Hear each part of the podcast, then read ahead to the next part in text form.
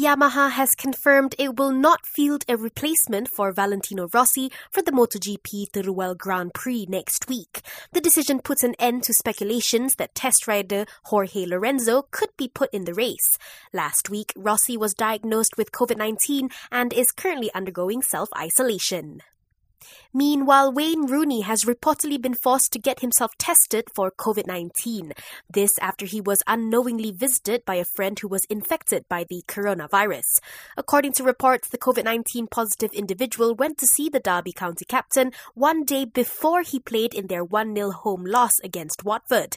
It's likely both the Derby and Watford squads will need to undergo screening. Liverpool's Thiago Alcantara will not be featured when they take on Ajax in the Champions League later this week. This is after he suffered a knee injury during their 2-all draw against Everton at the weekend.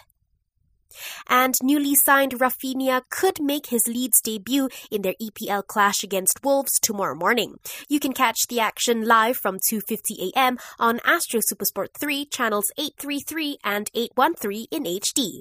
Catch the best sporting actions only on Astro.